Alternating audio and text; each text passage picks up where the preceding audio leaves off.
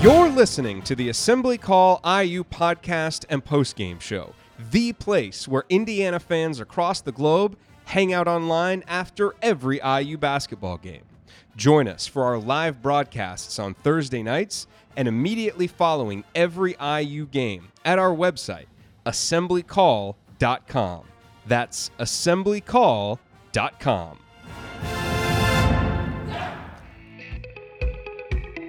This week's edition of Assembly Call Radio is coming right up. Before we get to that, a quick word from this week's sponsor, SeatGeek. Let's start with a question. Do you ever feel like ticketing websites make getting to the event difficult on purpose? It's as if they're so big that they feel like they can get away with not caring about the customer experience. So what if their site's annoying and doesn't have the events you want? The real question is, how easy could it be if those ticketing sites actually cared? So, why is SeatGeek better than the rest? Well, a quick look at the App Store shows over fifty thousand five-star reviews. How's that for customer satisfaction? And they get these reviews because they provide a better process. SeatGeek pulls together millions of tickets from all over the web.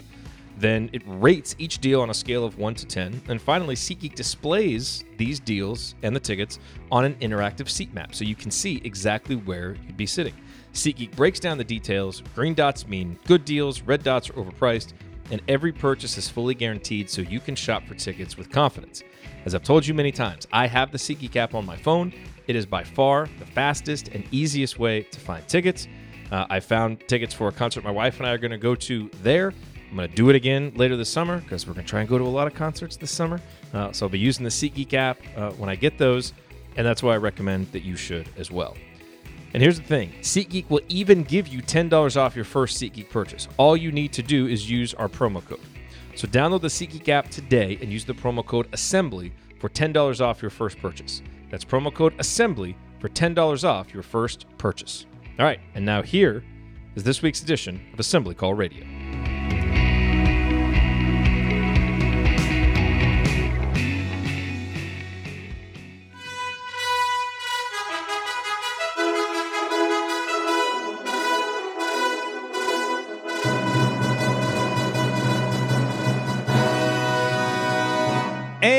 Welcome, Hoosier fans, to this week's edition of Assembly Call Radio, where each week we discuss the most urgent topics in the never-dull world of Indiana basketball. This is our one hundred twentieth edition of Assembly Call Radio, and it is our five hundred twelfth episode overall of the Assembly Call, recorded on the evening of Thursday, May second, twenty nineteen. I am your host, Jerod Morris. And let's begin this edition of the Assembly Call how we begin every edition of the Assembly Call, and that is with our Hoosier Proud banner moment. And Indiana is the national champion. When it comes down, Indiana will be champion. Martin takes the shot. The Hoosiers have won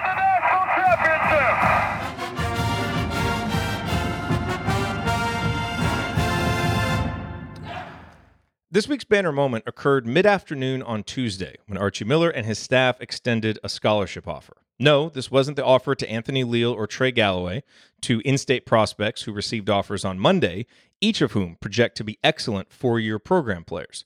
Now, don't get me wrong, those were important offers. I'm glad Archie finally felt convinced enough to extend them. Indiana would be fortunate to get either player, and both Leal and Galloway can be important pieces on Big Ten winning teams, even potentially banner-hanging I U teams. And to build a successful program, especially one that wins consistently over many seasons, you have to have those kinds of pieces. But to win at the highest level, you also need to have centerpieces, elite players around whom everyone else can orbit, perhaps even from the first day they step foot on campus. Usually for Indiana, these are five-star prospects from in-state, guys like Yogi Ferrell, Cody Zeller, Eric Gordon, Jared Jeffries, and on and on. The kinds of players around whom Indiana's best teams have always been built. But as spoiled as we are by our fertile recruiting ground, the state of Indiana doesn't always produce top-level talent.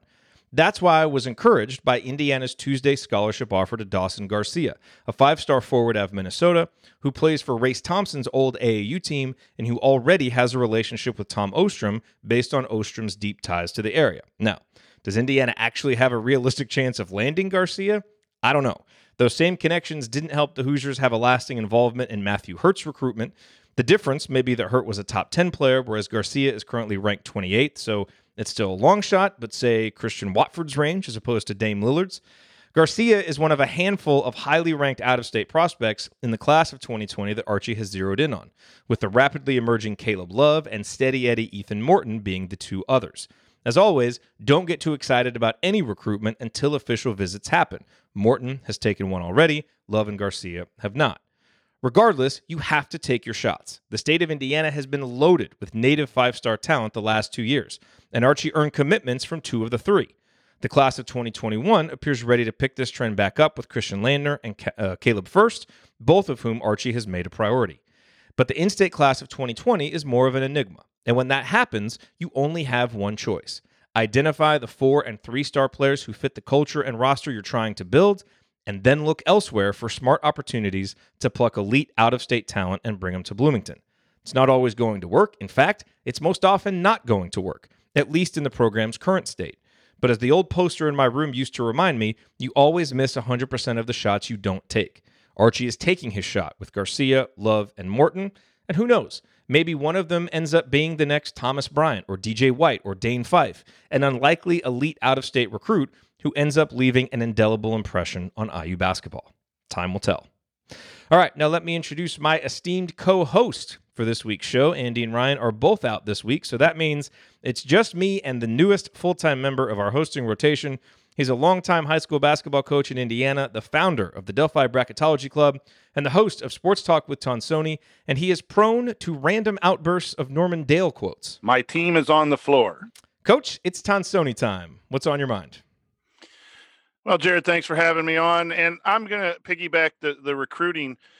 I would encourage our listeners at times to write out depth charts. Um, I've done this in, in my coaching career, that you write them out for several years out. And, and I think that will give you, uh, the listener and us as fans, a little bit of insight to, to where Archie is going. And for for my purposes, it's point guard, wings, and posts, and, and where how many of each of those players are going to be needed. And I just believe you're always going to have a need for wing players. And, and with Galloway and Leal being offered, as well as some of the out-of-state guards, you're going to see uh, three scholarships available, maybe maybe four, depending on what happens um, this year to fill the current openings. And so you look maybe a point guard, and you have some out-of-state offers that are going to point guards. And then you have the wings, and then you have Garcia, who's a post player, because you're going to need to replace Davis and eventually uh, Brunk down down the road. So when you look at that in a in a huge manner, you kind of get the idea. And then it also helps me to understand, when we don't get a commitment from a young man, that there are there are other offers on the table, and there's other ways that, that Archie can go with, with his offers. So this time of year is fun, because we all watch the, the tapes that come out on the various uh, media sites, and, and we try to glean what we want as fans and what Archie's looking at, and whether this uh, highlight tape looks good or this kid's shot's getting off quicker. But that's fun. That's the fun part of being a fan, and that's why we have the show, in order to be able to talk about that. And at some point, we've got to be able to trust the coaching staff to do that, and then the coaching staff has to win. Um, in order to keep our trust. So it, it's the name of the game, and it, it's a lot of fun at this time of the year. Absolutely. All right, well, here's what we're going to talk about this week. We will talk more recruiting. A slew of offers went out this week. We're going to run them down. Then we will continue our analysis from last week of Archie Miller's second year at Indiana, looking specifically at how the offense and defense progressed. And then we'll answer your questions. So we've got a few of those, and we'll answer those at the end, uh, as we always do. All of that coming this week on Assembly Call Radio. Before we get to all of that, let's talk about sleep and why you need to buy your next mattress from our friends and fellow I U grads and fans at Comfort Option. First off, they will actually come to your house. Seriously, if you live in Indy or Bloomington, you can schedule Comfort Option's revolutionary in-home mattress store service. There's a van with a bed in it, and they just put the mattress together right there, and you lay on it. You decide if you like it or not. Plus, they don't charge you extra to come build the mattress at your house. They don't. They don't charge you extra. And breaking news for Indy residents, custom mattresses will now, for the first time ever, be available for customers to try out in the heart of Indianapolis, the city that Comfort Option has called home since nineteen fifty-two. How? Because Comfort Option now has a store in Circle Center Mall. It's a big freaking deal. So make sure that you check them out the next time you're at Circle Center. And of course, if you don't live in Indy or Bloomington, you can still order one of their Alpha mattresses online and they'll deliver it anywhere in the U S. And to top it all off, Comfort Option offers a thirty ninety satisfaction guarantee to make sure you love your mattress. Bottom line, they want the mattress buying experience to be more pleasant than it's ever been. The whole thing, start to finish, went incredibly smoothly. So go to comfort option dot com right now and either order your Alpha mattress or schedule your in-home mattress store service today. And when you do it, use the promo code ASSEMBLY to get fifty dollars off your purchase. Again, comfort option dot com, promo code ASSEMBLY for fifty dollars off. Get the mattress that's right for you. Don't leave your sleep to chance. It's too important. We want you to live. Yes, we do. Can we get some basketball, please? Okay, back to talking basketball, Coach. Let's talk a little bit recruiting here uh, to cap segment one. Before we jump in and talk about the class of twenty twenty, let's talk a little bit more about the class of twenty nineteen. There's not a lot going on in the class of twenty nineteen right now. Lester Quinones is obviously the name that's kind of on everybody's radar. Trendon Watford's is too, but I haven't really heard much to really make me believe that Indiana still has a legit shot there. So Quinones is the guy. Uh, you know, he made some waves this week on Memphis radio talking about how Indiana and Memphis had kind of become his leaders. He just had an in-home visit today with Archie Miller, and I read up on that uh, on Pigs. Jeff Rabjohns wrote about it, so you can read it there. That's their premium content, so I don't want to spoil it. But it does sound like things are, you know, at least continue to progress well with that recruitment. Uh, seems like it's kind of down to, you know, Memphis, L S U. Uh, I think Maryland is still involved there for Quinones. So that's the name to keep an eye on here as Indiana looks to round out the class of twenty nineteen. He's a really good shooter, not an elite shooter, but a really good shooter. I saw that Moss from Iowa is going to be a graduate transfer. He's an interesting name because he's a guy who's a really good shooter. Uh, Samari Curtis, a guy who originally committed to Xavier, then I think went to Cincinnati, or in, maybe he went in different directions. Uh, but he, both those coaches obviously left. He's reopened his his recruitment. Indiana was involved there. No idea if they'll get back involved with it. Um, But we still wait to see what happens with the class of twenty nineteen, Quinones being the biggest name, and then we'll see what else Indiana does. What are you, you know, we got this question from J D. What is the best worst case scenario for this spring recruiting period? We'll talk a little bit about twenty twenty. Don't expect to get any commitments there. But for twenty nineteen, as, as things stand right now, as things have developed, what do you think is the best case scenario?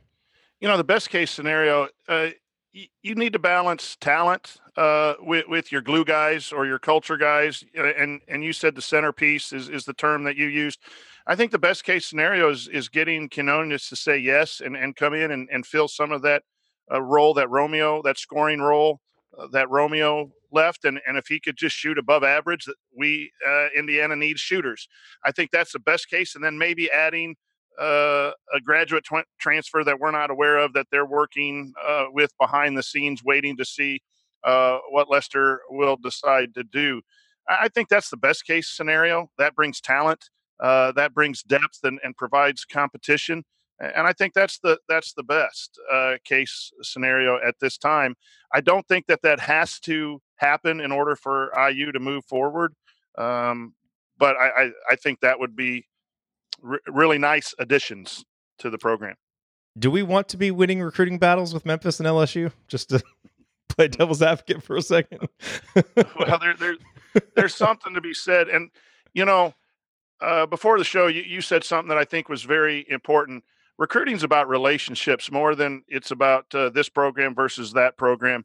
We're, we're quite a few years away from getting back to, if we ever can get back to where it's, oh, Duke, uh, North Carolina, Kentucky, Kansas, they call and it's wow. And, and the players go there. That's just, that's just realistic. So, you know, th- those are the teams we want to be competing with, and we are to some extent. We lost Brooks to Kentucky. We lost Harris to North Carolina. So that's where I think we've moved up uh, since Archie's been here, and that could be my Archie-colored glasses. But, um, you know, Memphis and L S U are good basketball programs. They have good coaches, and the pipeline to the N B A is important at Memphis. That's hard to beat when you have Penny Hardaway and Miller and and those guys. It just depends on, you know, playing time. You get seven top freshmen in, and this happens at Kentucky. Sometimes good players go and they die on the bench. And so that might factor in, in Lester's uh, decision. Uh, I think that's the only way he ends up at Indiana, if he feels that he can be more of an impact player and get developed, uh, you know, by our coaching staff. as opposed to compete for seven freshmen at Memphis. Yeah. Well, as we're going to talk about when we get into segment two, and as everybody knows, shooting is a big issue. So anybody with a pulse who can make, you know, thirty-five percent of their outside shots, we're welcoming them with open arms. So we'll wait to see what Quinones does. Class of twenty twenty, coach, you know, I talked at the top of the show about guys like Caleb Love and Ethan Morton. I believe Namari Burnett is another guy in that class who also has an offer from Indiana. Haven't heard a ton of chatter about him in relation to Indiana, but that's another name to know. And then the five other offers, I believe, that went out this week, you've got the one to Dawson Garcia that I mentioned, Trey Galloway, Anthony Leal, and then a four-star forward, uh, Matthew Cross from the East Coast. He's like kind of a six seven guy, a good shooter. It, it'll be real easy to make the comparison to Colin Hartman, although I think he's got a little bit more of an inside game than Hartman. Um, you know, haven't seen him play a ton, obviously. And then a, a point guard that got an offer, R J Davis, a shorter point guard, but, you know, really good scorer who, who really has kind of emerged, and his reputation has really kind of taken off. Um, you know, James sent in a question, what's up with all the offers? Seems like a lot. All I would say to that is it's all relative. Like, it might feel like a lot for a two or three day span, but you have to look at what has gone into these offers. I mean, Indiana has watched these guys, Trey Galloway and Anthony Leal, they've been watching a lot.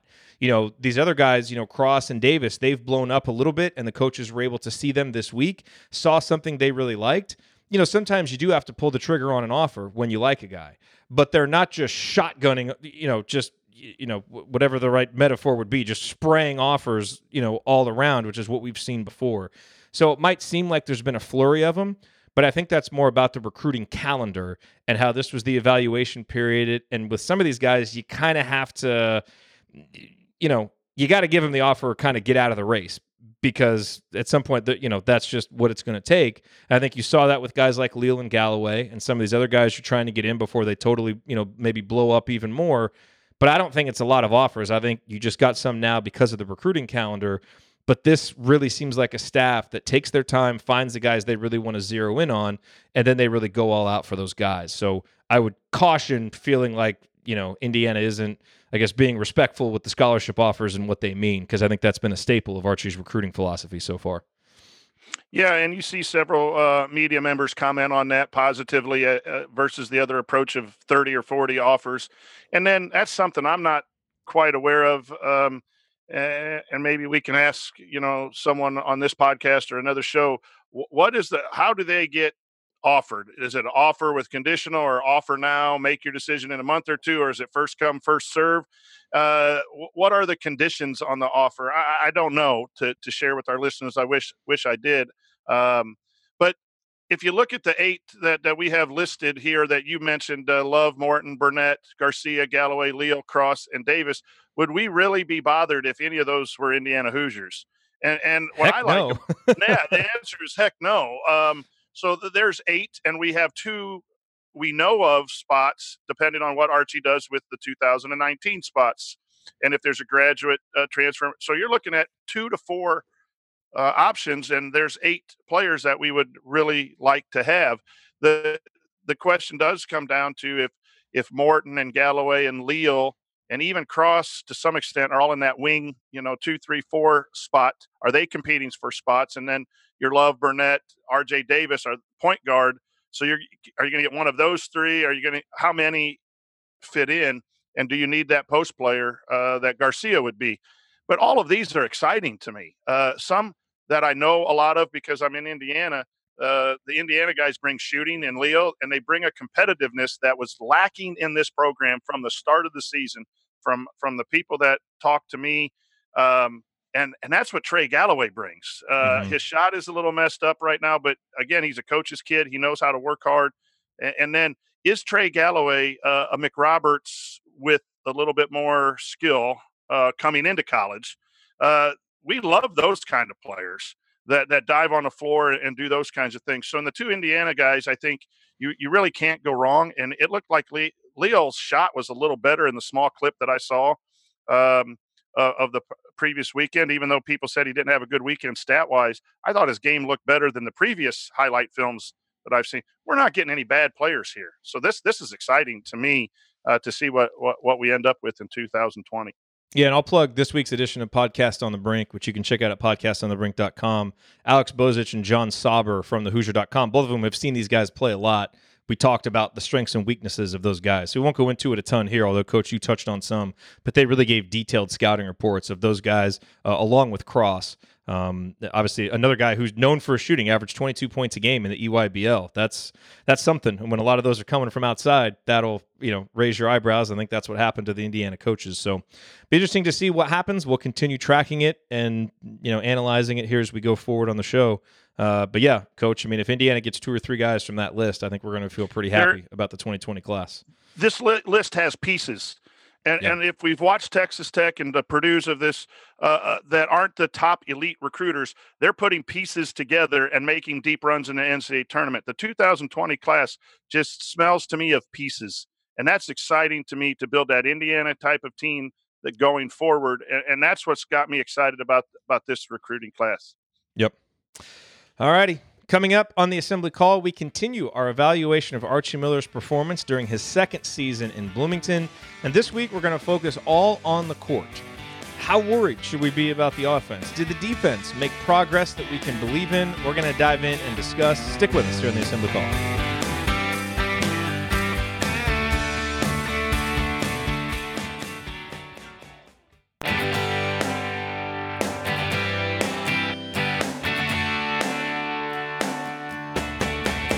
What's going on? It's Christian Wofford. What's the only thing better than an epic buzzer beater? Celebrating it with friends afterwards. Join my guys Jared, Andy, Ryan, and Coach on the Assembly Call after every I U game. Go Hoosiers. Thank you, Christian. And you can find us after every I U game and every Thursday night at our website, assembly call dot com. And if you ever want to participate in our unedited live broadcast Chat mobbers. Or watch those replays, then check out our YouTube channel, youtube.com slash assemblycall. I'm Jerod Morris. I'm here with the coach, Brian Tonsoni. And, Coach, last week we started our kind of grading of Archie Miller, uh, which we do each offseason here, and we looked at you know a few different criteria to grade him on, and we both kind of, or we all came to the conclusion that we didn't really spend enough time talking about the on-court stuff, talking about the offense and the defense and the nuts and bolts stuff of on the court. So we basically decided to make this a part two and really dive into the offense and the defense. You know, we all, we got this question from J D, too, which I think is, you know, a nice jumping off point for this conversation. He said, I've tried to resist my urges to overreact to Archie's offense, but qualitatively it has looked horrible the last two years and, frankly, no fun to play in as a player. Do the numbers say anything else? Is there any reason to hope that this offense could at some point not be way below N C double A average? So I did dig into the numbers. We're going to get to that in a second, and I do think it suggests maybe a little bit something else. You know, some things that we've talked about, but I wanted to get your initial thoughts on that question uh, that J D asked. Well, you know, when, when points don't go on the scoreboard, J D and every one of us look to it as the offense is bad by design. And there's, there's a lot of reasons why the offense uh, might, might look bad. And, and I would urge J D and our listeners to keep resisting that urge to overreact. Uh, I think, if you go back to Archie's Dayton team, he likes to run. And and we saw a lot of him urging of uh, pushing the ball, especially the second half of the season.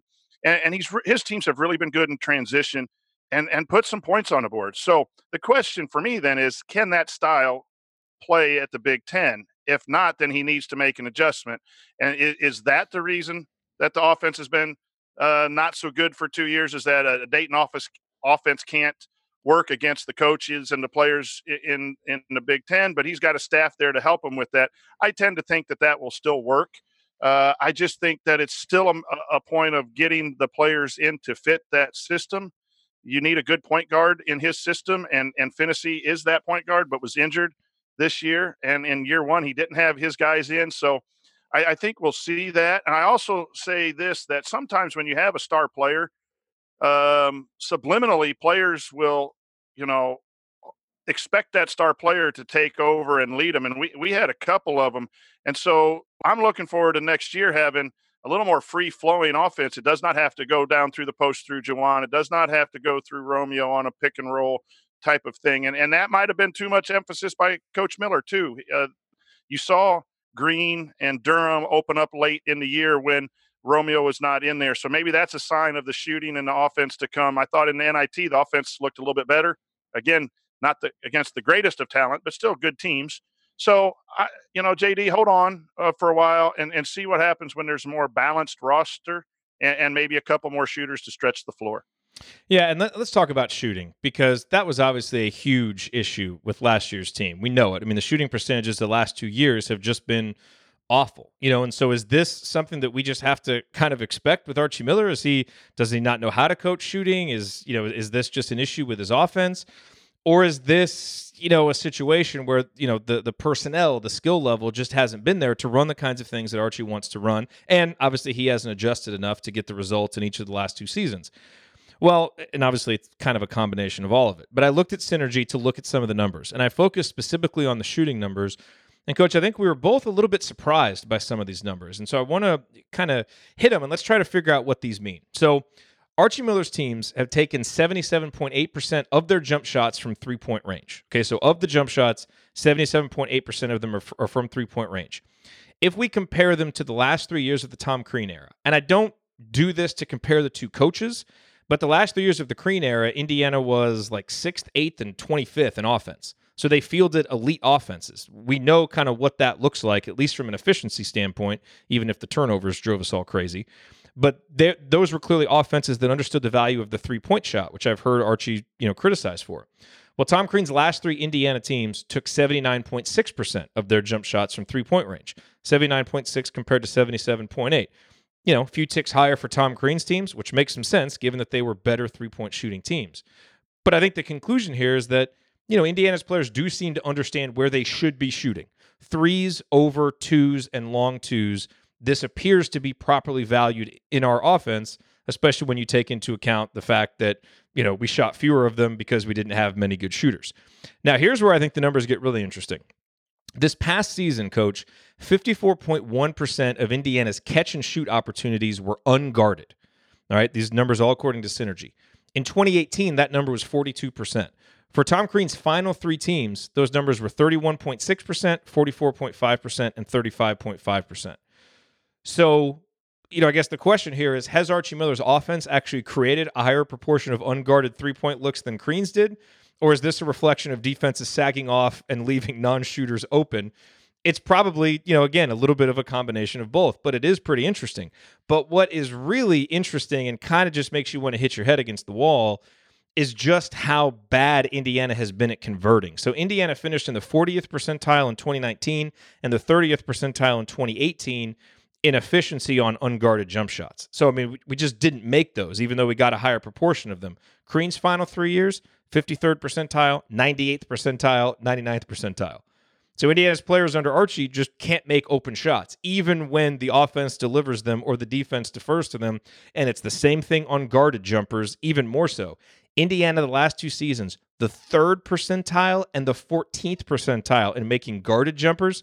Coach, listen to these numbers for Crean's last three teams. ninety-second percentile, ninety-fourth percentile, eighty-fourth percentile. Elite at making guarded jump shots. And the last two seasons, Indiana forty-first and eleventh. This is in terms of overall percentile in making jumpers off the dribble. Crean's final three years, ninetieth percentile, ninety-fifth percentile, eightieth percentile.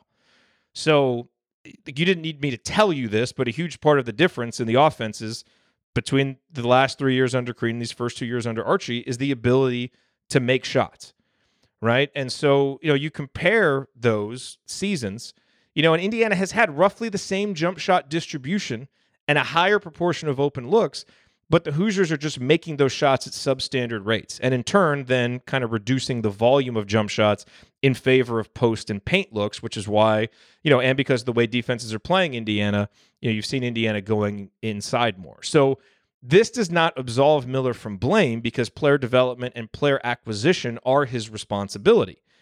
But it does, I think, Coach, suggest that personnel and skill right now, two years in, are bigger contributors to the offensive struggles than scheme.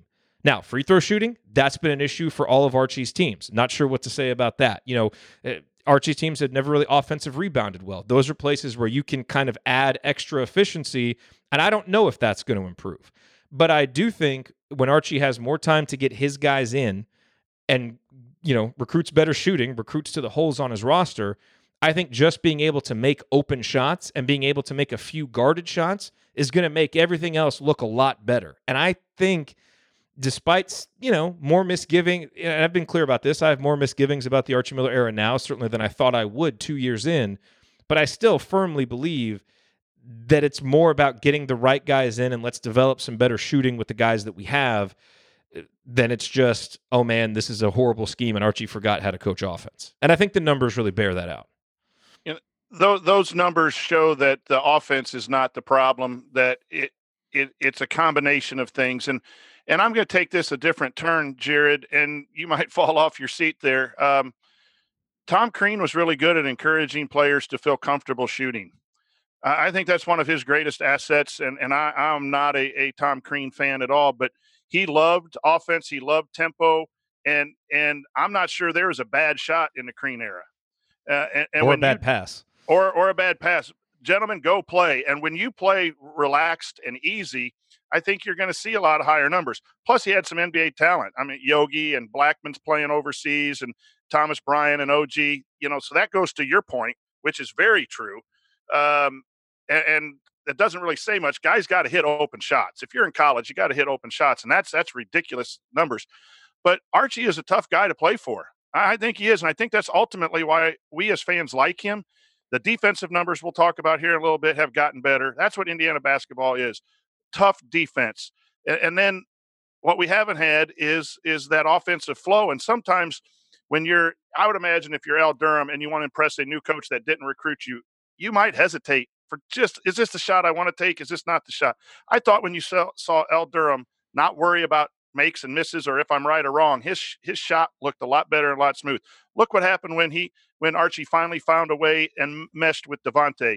Devontae was playing a lot more free and easy, and I think that's when percentages go up. So I think Coach Miller, as tough as he is and wants good shots and is demanding on offense and getting his style in, he's got to make sure that he doesn't take confidence away.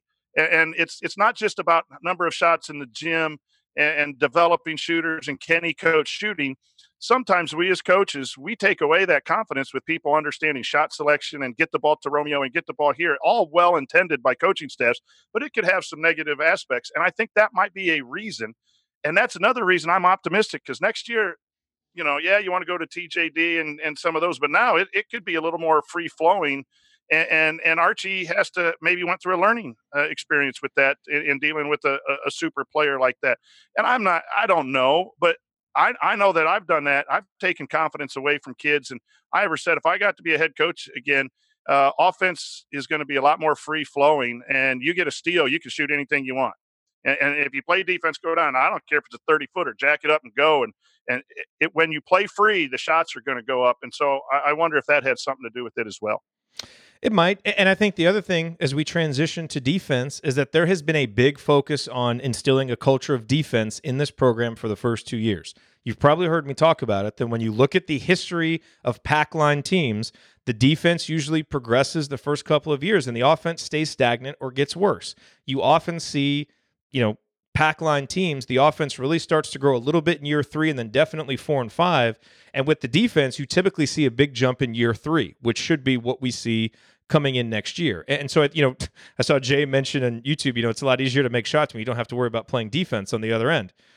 Yeah, that's, you know, it's not a bad point, actually. You get what you emphasize. Uh, yeah. That's a, that's a key saying in coaching. And, and when you're putting a lot of emphasis to get your defensive program in, uh, some of that offense may, may give until you get that program going. That's another reason for patience. Uh, it, it takes a lot to get all sides uh, going at, at the way you want them to.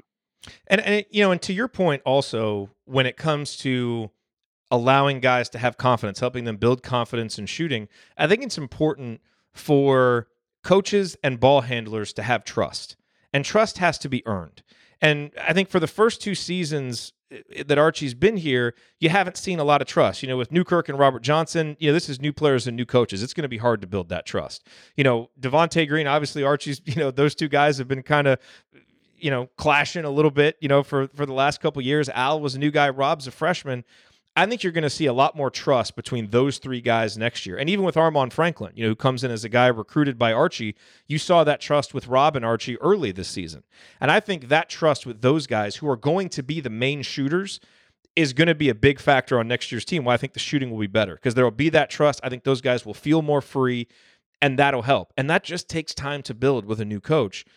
And I think you'll also, you know, see, I think, you know, the defense has a chance to be really good next year. You know, you just, you look at the numbers, you know, let's remember, as, you know, as much as the offense has regressed, and again, this went from a team that was, you know, a top thirty offense three years in a row to, you know, being ninety-second in twenty eighteen and eighty-second last year, so a slight tick up. But the defense last year was sixty-fifth, or, or two years ago was sixty-fifth, and last year was thirty-second. And those are big jumps from where it was, you know, previously. And it was a it's a stark difference in styles between the two coaches. And I, I think that these first two years have shown kind of those growing pains. Now, look, at some point you got to start winning. And I think years three and four is when you, I think you can really start grading a little bit harsher. And we're getting there. And I think that's probably coming out in the tone of our analysis some, where we're, you know, not quite as willing to give the benefit of the doubt. But I do still think it's I I don't think it's time for final judgments yet by any means, especially on the offensive side of the ball. And, you know, defensively, the numbers were buoyed by a very unsustainable free throw defense. But I also think we saw, you just saw guys more comfortable more often in the system. Whereas the first year, it felt like a lot more of a struggle, even though the numbers were a little bit better. And I think that's only going to get better because Archie's a good defensive coach. Guys have been in the system longer. He's recruiting to that system now. And so I think the defense will be even better next year, maybe a top twenty-five defense next year. And then we'll have to see where the offense goes. But do you did you see defensive changes that you believe in? Because that would be the real shame, is if after really focusing on it and emphasizing defense so much, if we're not ready to take a big step forward in year three, you know, that really is going to make what we had to suffer through these first two years a lot less worth it. You know, I, I look back and, and I I'm not sure that you could pin too many losses on a bad defensive performance. Maybe a Michigan game here, maybe the second half at Maryland, uh, the Minnesota game, to every aspect of the game. But we beat a Final Four team twice. Why? Because we guarded Cassius Winston with a freshman point guard as well as we possibly can to hold him under his averages. Those those two defensive uh, game plans right there were, were, were simply uh, amazing. Uh, almost, and I don't like almost, you you win or you lose, but we lost to Purdue.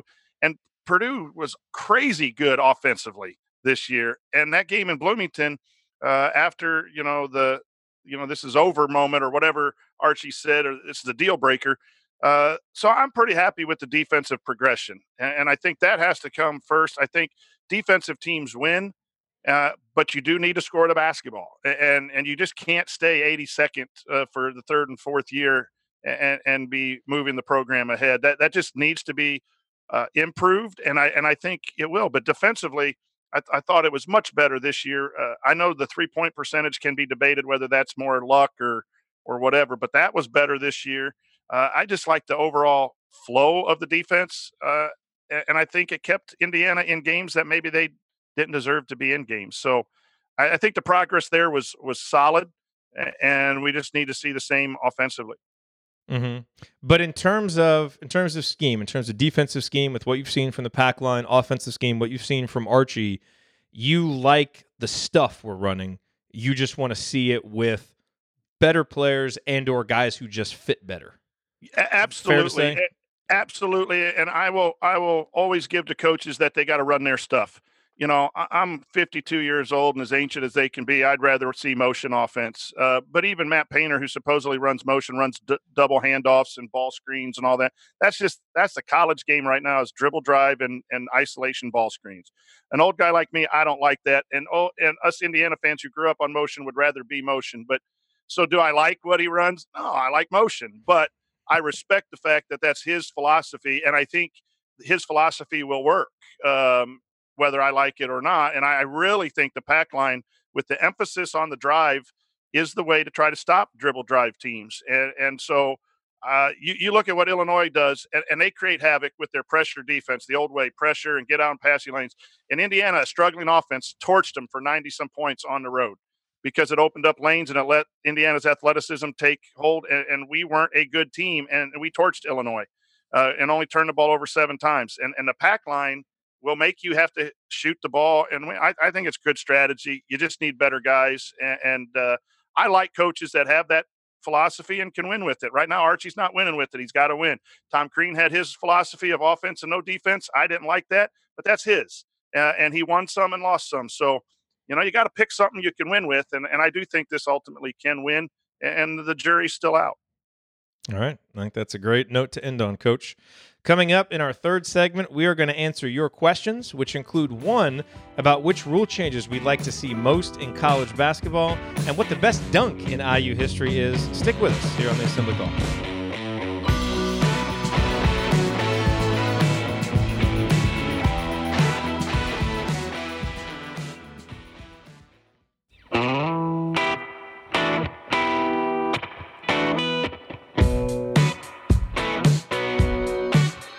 This is Tim Priller, and I never miss an episode of The Assembly Call. Make sure you never miss an episode of The Assembly Call or one of our world-renowned email newsletters by subscribing at assembly call dot com or by texting I U to six six eight six six right now. We send out a weekly I U news roundup, even during the offseason, and after every game, we send out a detailed post-game analysis. Again, just text I U to six six eight six six or go to assembly call dot com. That's I U to six six eight six six or go to assembly call dot com. Make no excuses. All right, Coach, it is time for the mailbag. All of these questions were submitted via our private I U basketball discussion community, which you can learn more about at assembly call dot com slash community. And let's hit this uh, this first one here from Andy. He says, what rule changes would you like to see implemented? For example, four ten-minute quarters, twenty-four second shot clock, longer three-point line, wider or trapezoid lane. Thoughts? Pre-show, you had some really interesting thoughts on this at the youth level that I want to get to because I think you made some great points. But as we look at college basketball, what are some rule changes that you'd like to see? I'm a big proponent of the quarters, and being a traditional guy, for a long time, I've kind of resisted that because college basketball is twenty minutes. Uh, but every game, the pro game, the high school game, is is four quarters. I also like the fact that you can reset the fouls, and every foul is a, a two-shot foul instead of a one-on a one-on-one. Uh, I, I like that better. Uh, the shot clock is fine for me.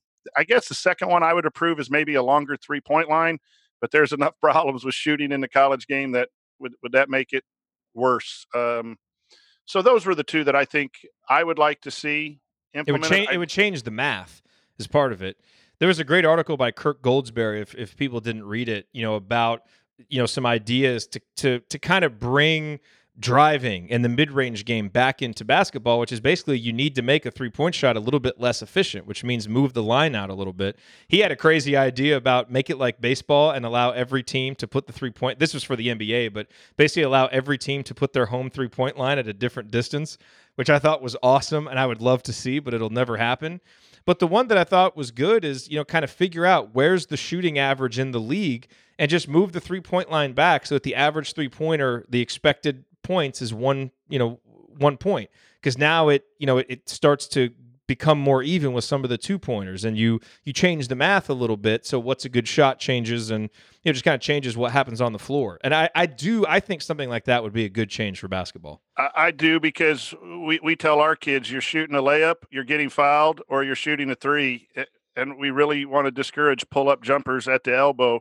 You know, go get a foul and, and some shots to help us. So it's a three-point shooting contest, a free throw shooting contest, and a post-move game. And, and that mid-range game uh, has been lost. So I, I like what you said about stretching that three-point line. That's a shame. Because think about guys with great mid-range games, and it's so fun to watch. You, it takes so much creativity and and and the ability to be good at different angles, not just you know overpoweringly athletic at the basket or you know a good shooter. And I, look, I like all of it. I don't think three-point shooting is ruining the game. I think watching guys shoot and make three-pointers is fun. But man, give me all the flavors of basketball. So right. I, I think it'd be good to bring that back, and let's you know allow the mid-range game to flourish again. I I, I would be in favor of any of that. Let's talk real quick, and, and this kind of goes along with that. You had a great idea for something that should be done at the youth level because of the impact and the influence of the three-point line. Let's talk about that real quick. Yeah, you know, I don't know what age, but I especially for your elementary age, primary age, and maybe sixth grade, seventh grade max, get rid of the three-point line, and, and therefore you, you you don't have people, you know, trying to shoot during the games. And if if you watch youth camp at anywhere, any level, uh, young young players dribble out and they start jacking up threes, and they have they don't have the power in their legs and their arms, and they're shooting from all different kind of angles. And then that muscle memory gets to be, when they are mature enough at the eighth grade level, ninth grade level, uh, it's hard to break some of those uh, poor habits of elbow position and legs and and all of that. And and at that time, you're if you're any good, you're playing varsity or junior varsity or freshman basketball, and and the time to break down a shot becomes uh, extremely tough. And, you know, the, the lure of the three-point line for young people, it, it, it's just – I think it's it's dangerous. The other the other rule is no zone and no press and trap in third, fourth, and fifth grade travel ball and youth ball. Uh, play some man-to-man, and if your high school coach or junior high coach wants to play zone, they can teach you that. And you need good man-to-man principles anyway, but – so much is about winning and scoring points that the fundamentals of the game are being lost at an early age. And then it's just being hard to recoup those at the college level, at the high school level, as these kids have come up playing a certain way for a long number of years. Playing at that young age is great, but playing the right way is even better. Amen. I agree with that. All right, uh, moving on to Tom's question. Looking into your crystal ball, will the leading rebounder on the twenty nineteen twenty team be a freshman? So... seems like he's suggesting that it might be Trace Jackson Davis, because he would be the obvious freshman. I don't think Armand Franklin is going to be leading the team in rebounding unless something goes really wrong. with the, or or Armand's just an amazing rebounder. Uh, and, and I guess, you know, we have to see who they bring in, although it doesn't look like any rebounders from the class of twenty nineteen are currently on the recruiting list. So what do you think? Is Trace Jackson Davis going to lead us in rebounding? Because it's going to be, as we've talked about before and as we'll continue to talking about, Continue talking about the way that the minutes shake out with Trace, Joey Brunk, Deron Davis, Justin Smith, and Race Thompson is going to be fascinating, because you've got all good players that bring some really important skills, but they're all limited in different ways. That's going to make, you know, how Archie chooses to put these lineups together interesting and probably a game-by-game proposition for him. But from a rebounding perspective, what do you think? You know, it, you'd want to say Davis to start out, because I think that's one of his strengths. But then Brunk, you know, called T J D the pogo stick, and, and sometimes it's just about going and getting the basketball. So I could see, I could see him being that. Um, and, and Race Thompson, if he gets some play too, as physical as he is and athletic as he is, it's going to come down to who who gets the minutes. Minutes, yeah. And, and you know, there's a concept too in blocking out. Sometimes if you're the five, and you're playing against the best offensive rebounder, your job may not be to rebound. Your job may be keep that guy off the glass at all costs. We'll let the four and the three or the guards come clean up the rebound too. So there's some strategy involved with it too. Who who's the best rebounder on the opponent? Who's going to be matched up with them more times than not? And, and sometimes that's always the five. And, you know, tell the five, hey, just block out today, and, and we'll let Trace and and Race go get the ball, or Justin, the, the leapers, go get it. So I, I think it's going to be from that four position, whoever gets a majority of minutes at the four. If you told me right now that any of those, this is what makes this a great question. If you told me it was any of those five guys, I would not be shocked. And I think, like you, I think it's going to come down to minutes. And so, you know, Justin Smith is an interesting answer to that question, because if he can shoot, he can slide up and play some minutes at the three. And frankly, I think for Indiana to have the kind of season that we want to have, he needs to be able to do that, because even if Jerome Hunter comes back and is healthy, you know, he's not going to be playing forty minutes a game. You know, you're going to need someone who can, and yeah, you know, we'll be able to play some three guard lineups and that kind of thing. But I just, I think, you know, Justin's ability to shoot, Race Thompson's ability to shoot are such huge keys for next year's team. I'm not saying they're going to have it, but they would just add new dimensions. And I think if either one of those guys can do that, they'll get more minutes, and, and you know, they'd be able to compete for that. But I, if you told me to bet money on, I don't even know who I would go with. I'd probably pick a name out of a hat, because I think you could really yeah. make good cases for all those guys. So it's a great question. Uh, okay, let's get to this question now, which is a fun one. This was tweeted out uh, by the I U basketball Twitter account earlier today. Uh, and so Jeff references this in his question. He says, your selection uh, for the I U poll for the best uh, Indiana dunk. Uh, he says, we know Ryan's answer. Of course, it would be the Marco Killingsworth dunk. Uh, but what is yours? And let me pull up. So they had the Oladipo dunk versus Kentucky, which was awesome. Killingsworth's dunk against Duke. Will Sheehy's just incredible slam against Iowa. And then, of course, the Pritch slap against Minnesota. And there's a lot of, I mean, look, there have been a lot of dunks in I U history. Uh, Jeff actually put in a write-in vote for the Hulls to Oladipo lob, uh, even though it missed, just because it would have been insane. The greatest hypothetical dunk, the greatest missed dunk in the history of basketball, as we all know.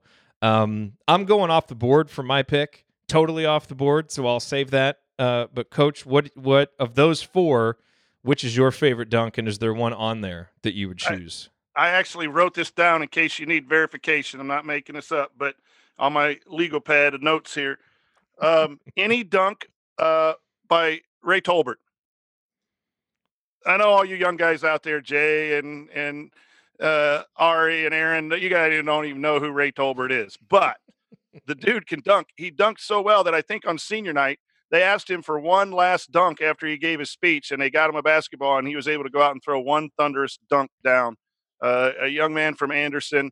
So that that's my age. Uh, of all of those, you, you got to go, I don't know who you – Oladipo against Kentucky because it's, it's pretty Kentucky. Awesome. Yeah. So if, if I had to pick one of those four, that's who it would be. But I could I could sit down here and watch Ray Tolbert, you know, hours in the man cave. Man, I have to say, even with the recency bias of this list, there's a couple O G dunks that need to be on there. That dunk he had against Michigan State, incredible. Uh, I think it was one against Maryland he had, you know, pr- pretty soon b- uh, before he got hurt. That was incredible. So, I mean, there's a lot that you could put on there. Uh, I am going with a dunk that didn't actually happen in a game, but I'm going back to nineteen ninety-three. A lot of folks remember Chris Reynolds missed a dunk attempt, a breakaway dunk attempt in a home game against Illinois. Uh, Coach Knight was not too happy about that. During the senior speeches for that great class in nineteen ninety-three, uh, Chris said that he was going to try it again in front of everybody. He was going to complete that dunk. It was his dream before he left Indiana University. So Calvert Chaney picked him up and assisted him up to the basket so that he could make the dunk. That is my favorite dunk in I U history, uh, a legendary dunk.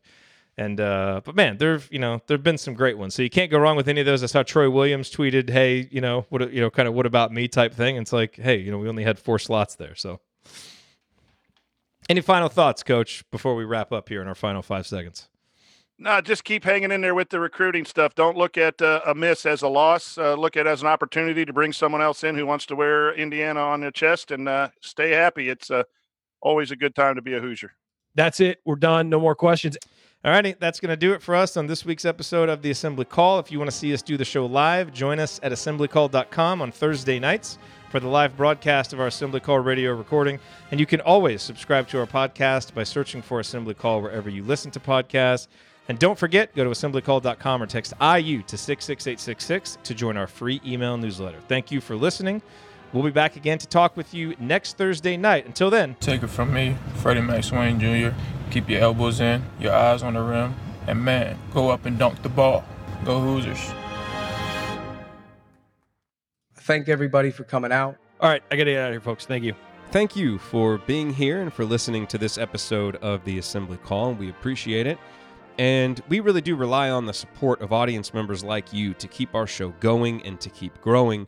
And so we have set up a page on our website at assembly call dot com slash support that lists five ways that you can support the Assembly Call. And we encourage you to choose whichever method is the easiest and most convenient for you.